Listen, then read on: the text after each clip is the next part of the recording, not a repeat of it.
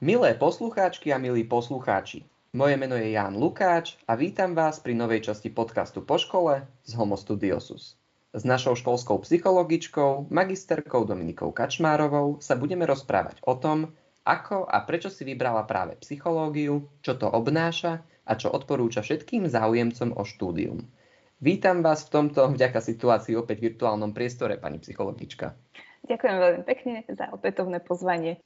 Úplne prvá otázka, ktorú si vám dovolím položiť, je teda, ako ste sa vôbec dostali ku psychológii? Či ste v tom možno mali nejaký vzor, alebo mnohých ľudí inšpiruje nejaký seriál, ktorý pozerali? Čo vás inšpirovalo? Mm, musím povedať, že v okolí som mala e, viacero ľudí, ktorí pracovali s deťmi alebo s mladými ľuďmi, čiže čiastočne môže byť, aj niečo takéto ale musím sa rovnako priznať, že moje kroky úplne prvotne nechceli smerovať na psychológiu, ale neskôr to bola teda veterina. Avšak počas štúdia na strednej škole som si uvedomila, že tá chémia bude pre mňa väčší zápas, ako som si myslela. A keďže mi viacerí ľudia potom nejak vraveli, že sa so mnou dobre rozpráva, tak to nejak prirodzene potom išlo cestou tej psychológie. Čiže toto bola motivácia z ich strany, že vám povedali, že sa s vami dobre rozpráva, tak ste si tak nejak spojili, že tak, psychológia bude teda moja cesta? No bola to taká celkom podpora alebo také mierne nakopnutie na to, že som sa vôbec začala zaoberať niečím uh, humanitným. Čo si myslíte, že by mohlo inšpirovať druhých ľudí? v tom, aby si vybrali práve takýto odbor? Ja si myslím, že by to mohlo byť niečo také, ako keď vás láka vedieť, prečo ľudia fungujú tak, ako fungujú, alebo čo je za nejakým ich správaním, nejakým prežívaním, tak tá práve psychológia môže byť tou cestou. Prípadne nejaký taký chtíč alebo vnútorná pohnutka toho byť užitočný, nápomocný, um, možno byť pre niekoho oporou alebo mu poskytnúť nejaký uhol pohľadu. Alebo pre mňa je to niečo aj také, ako že môcť mať možnosť formovať život mladých ľudí. Keď hovoríte o mladých ľuďoch, tak eh, by ma možno zaujímalo, že či ste si na schvál vybrali prácu školskej psychologičky, alebo ste ani nevedeli, že ktorým smerom by ste sa uberali? Ja som sa rozhodla ísť na to ako keby tak trochu systematicky, pretože asi v druhom ročníku na vysokej škole sme od jednej vyučujúcej dostali radu, že teraz máme jedinečnú možnosť využívať všetky rôzne dobrovoľníctva alebo stáže, ktoré sa nám naskytnú a preto by sme mali snažiť sa to nejakým spôsobom skúmať že kde sa najlepšie cítime, s akou možno, že generáciou ľudí alebo nejakým štýlom práce a podobne. Čiže ja som sa rozhodla skúšať rôzne veci cez krízové centra, prácu v nemocnici, mm, ten nejaký svet práce, HR a podobne. A uvedomila som si práve vďaka tomu, že práve tie možno, že deti alebo mladí ľudia sú tá generácia, ktorá mi najviac vyhovuje. Preto som pôvodne začala pracovať aj v tom Centre pedagogicko-psychologického poradenstva a prevencie. A tá práca mi zase pomohla si uvedomiť, že OK, ale tak najviac mi vyhovuje práca so stredoškolákmi. A tak tu som. A tak ste tu. Hovorili ste teda, že vám to poradila vaša vyučujúca na vysokej škole. Ak to náhodou počúva, tak uh, môžete asi aj prezradiť, z akej vysokej školy ste teda prišli alebo na ktorej vysokej škole ste študovali? Áno, takže bola to Univerzita Pavla Jozefa Šafárika tu v Košiciach. A teda ich filozofická fakulta s katedrou psychológie. Aké boli v tej dobe podmienky prijatia, prípadne možno keď to sledujete, či neviete, ako sa to zmenilo, ako je to teraz?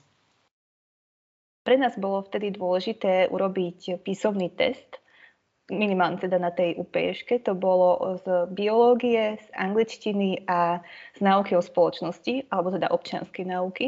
Aktuálne, čo som si aj pozerala, alebo teda mám nejakú informáciu, tak sa mi vidí, že väčšina vysokých škôl prechádza na SCIO testy. Ale určite to treba ďalej nejakým spôsobom sledovať alebo overiť, lebo sa to môže líšiť od školy k škole, alebo aj od toho, či chcete študovať na Slovensku, v Čechách alebo ešte inde. Čo sú to tie SCIO testy? Ono sú to nejaké národné porovnávacie skúšky, ktoré majú ako keby rozdielne predmety, alebo teda nejaké tie podtesty, z ktorých sa robia, že môžu to byť všeobecné predpoklady, môžu to byť základy spoločenských vied, jazyky a tak ďalej. Je to tiež opäť nejaký písomný test, ktorý potrebuje študent napísať čo najlepšie na to, aby potom sa vytvorilo nejaké poradie tej vysokej školy a oni si nejak určia, že tak práve týchto najlepších alebo týchto s takýmto percentilom vezmeme. Uh-huh. Čiže možno niečo ako monitor, keď sa ľudia snažia dostať na stredné školy za normálnej situácie. Uh-huh. Nie sú si v tom úplne isté. Ono, sú rôzne tie nejaké informačné letáky alebo stránky, aj scio.cz minimálne si môžu žiaci overiť. Ďalšia otázka, na ktorú chcú poslucháči určite poznať odpoveď je, že aké predmety sú teda na vysokej škole pre vás najzaujímavejšie, ktoré boli pre vás tie najnudnejšie to je tiež možno, že niečo, čo je individuálne. Ale pre mňa teda konkrétne boli asi také najzaujímavejšie predmety, možno vývinová psychológia, kde sme sa zaoberali ako keby jednotlivými tými štádiami, ako človek e, rastie, ako sa vyvíja, mení tým, aké psychické procesy tam idú, aké faktory ho ovplyvňujú. Alebo sociálna psychológia, ktorá zase bola o tom, že sa skúmali jednotlivé javy, ako napríklad prečo pomáhame, alebo ako funguje nejaké nastavenie sa na atraktivitu, čo sa vieme dozvedieť o múdrosti, o tom, ako vznikajú postoje alebo predsudky ľudí a tak ďalej. A potom ešte veľmi zaujímavým predmetom pre mňa bola neuroanatómia, kde sme sa venovali vlastne štruktúre mozgu s tým, že sme mali možnosť ísť aj do pitevne, kde nám teda tie mozgy pred nás vytiahli z rôznych uhlov orezané a učili sme sa o jednotlivých tých štruktúrach, kde sa nachádzajú, ako fungujú a podobne. Čiže aj keď si niekto myslel, že no tak Medina, to bude pitevňa, to budú samé mozgy a chcem sa tomu vyhnúť, tak radšej pôjdem študovať psychológiu, tak predsa nie, predsa mm-hmm. sa mhm. s tým stretnem. No, tak pekne. a takisto, keď si niektorí vravia, že idem študovať psychológiu preto, aby som sa vyhol matematike, tiež to neplatí, lebo minimálne o štatistike sa určite budete učiť a je to celkom dôležitá súčasť minimálne toho vysokoškolského štúdia kvôli výskumom, bakalárskej práci, diplomovej práci a podobne.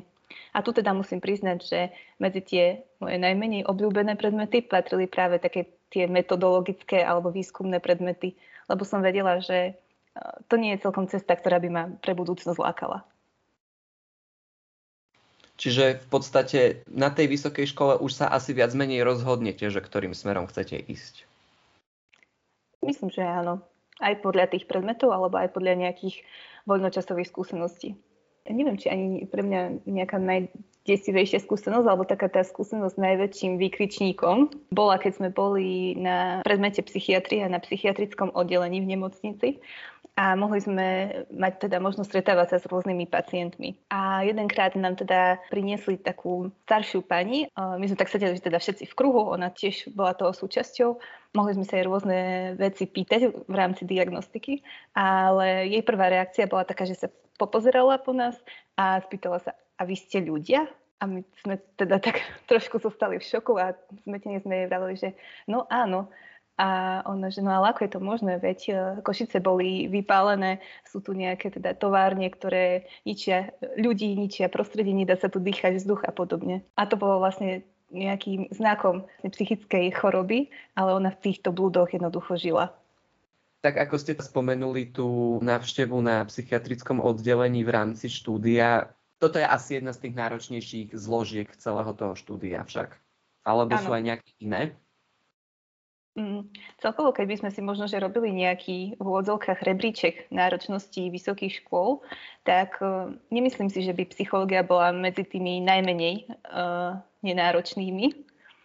Uh, je to taký odbor, ktorý podľa mňa veľa závisí od toho, ako si zariadíte ten svoj čas alebo spôsob učenia a podobne, že určite sa dá zažiť aj mnoho iných vecí popri tom štúdiu. Ale samozrejme, potom sa stretávate s takýmito momentmi, ktoré sú minimálne takým vykričníkom do budúcnosti a hovoria aj o dôležitosti tohto odboru. Ale zároveň si myslím, že taká tá reálna alebo najväčšia náročnosť možno začína až tou praxou. Keď už ste mi takto nahrali, tak rovno premostím na tú prax, že teda keď uh, už ukončíte štúdium, kam môžu viesť kroky absolventa tejto fakulty?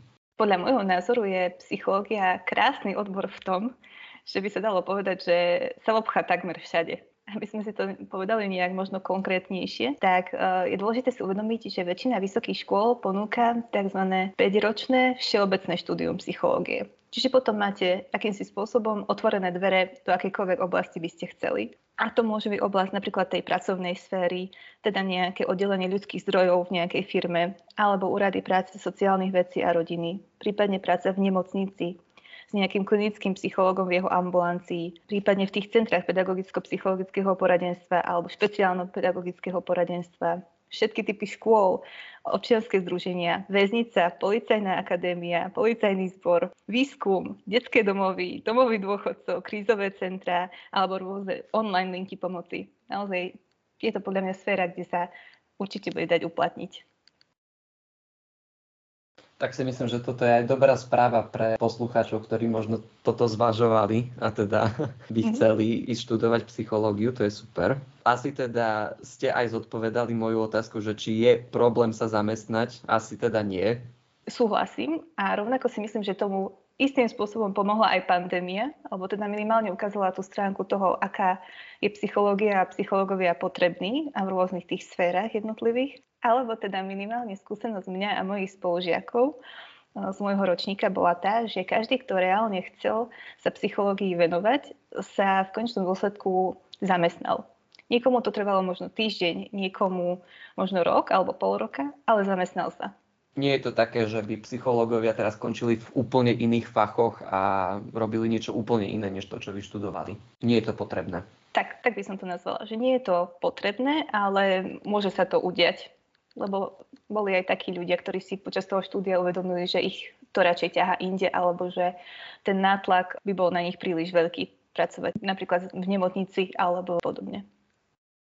Keď spomínate tie nemocnice, myslíte si, že empatia by teda mohla byť nejakou prekážkou v tom, aby sa niekto stal psychológom?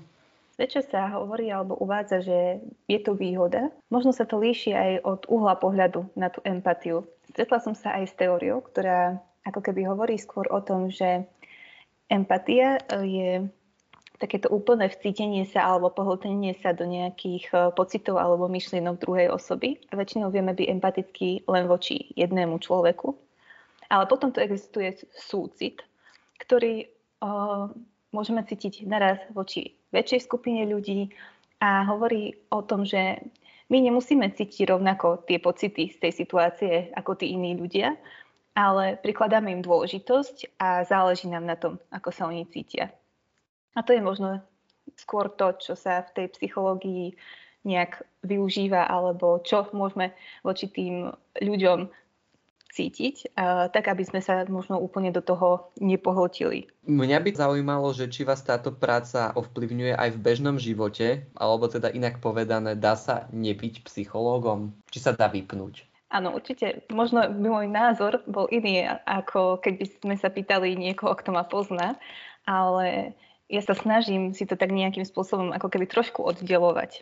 Hlavne preto, že tiež sme na vysokej škole dostali odporúčanie od jedného pána docenta, že sa nemáme snažiť každú chvíľu v živote byť psychológom, lebo to je veľmi vyčerpávajúce. Čiže väčšinou je to také ako keby, dobre si to doslova urobiť, takže ako náhle zatváram tento môj kabinet alebo teda dvere školy, tak už som len Dominika, ktorá teda nemá vždy nejaké múdre typy, triky, rady, vie byť na niekoho aj protivná podobne. Alebo teda nesnažím sa vždy pri nejakých ťažkostiach, ktoré kamaráti riešia alebo rodina, to brať z tej psychologickej stránky. Sme asi celkom rýchlo prebehli všetkými otázkami, tak už mám na vás iba jednu poslednú. A síce, keby ste našim poslucháčom, prípadne všeobecne záujemcom o štúdium psychológie mali dať jednu radu, akú radu by ste im dali? Asi by to znelo ako niečo v zmysle nenechajte sa odradiť. Že ak vás tá psychológia naozaj láka a ešte aj po vypočutí tohto podcastu stále vám tak nejak hreje vás nejaký ohník v hrudi, že áno, toto by som chcela, chcela robiť, tak sa určite nenechajte odradiť nejakou nezamestnateľnosťou alebo čímkoľvek iným. A potom možno ešte, keď budete na tej vysokej škole, tak ja by som zopakovala tú radu, ktorú som dostala aj ja. Využívajte všetky možnosti, ktoré sa vám naskytajú a teda v zmysle aj nejakých dobrovoľníckých činností, stáží alebo čohokoľvek, aby ste si vedeli urobiť prehľad v tom, ktorá oblasť vás tak najviac láka, kde sa budete cítiť najpríjemnejšie a doma. Myslím si, že toto bola veľmi pekná myšlienka na záver a ďakujem vám veľmi pekne za váš čas. Za malo. Pekný deň majte všetci. Dúfam, že ste sa dozvedeli niečo nové a že sa vám podcast páčil. Ak nechcete, aby vám ušli ďalšie časti, nezabudnite osledovať či už na www.anchor.fm alebo na Spotify. Lúčim sa s vami a verím, že sa stretneme už čoskoro pri ďalšej časti.